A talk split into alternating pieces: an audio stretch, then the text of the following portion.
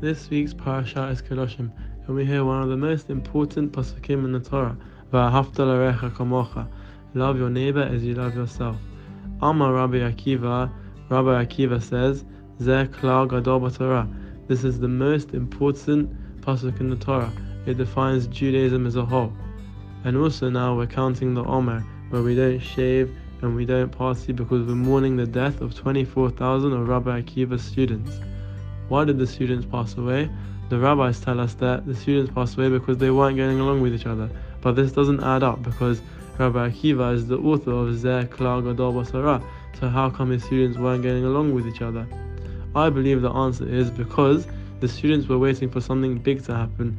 They thought that V'ahavta L'reacha Kamocha should only be for big things. Say if someone loses their job, or God forbid someone passes away, yeah, I'll love them in that case. And because Zeh Klal Gadol BaTorah, it's such a big important thing, you should do it when big important things happen. But they made a mistake, because we should we're living our life day to day. Small things happen every day, and you should take the opportunity to be there for your friends, or if say if an old lady is needs help crossing the road, if your rabbi needs help with something, if you want to encourage someone. Even just saying hello to someone or smiling at someone can make their day. There's a story of Rabbi Moshe Feinstein, a big rabbi. He, when he passed away at his shiva, the house got a phone call on Friday afternoon. His son answered the phone, and it was a lady who asked, "What time is candlelighting this week?"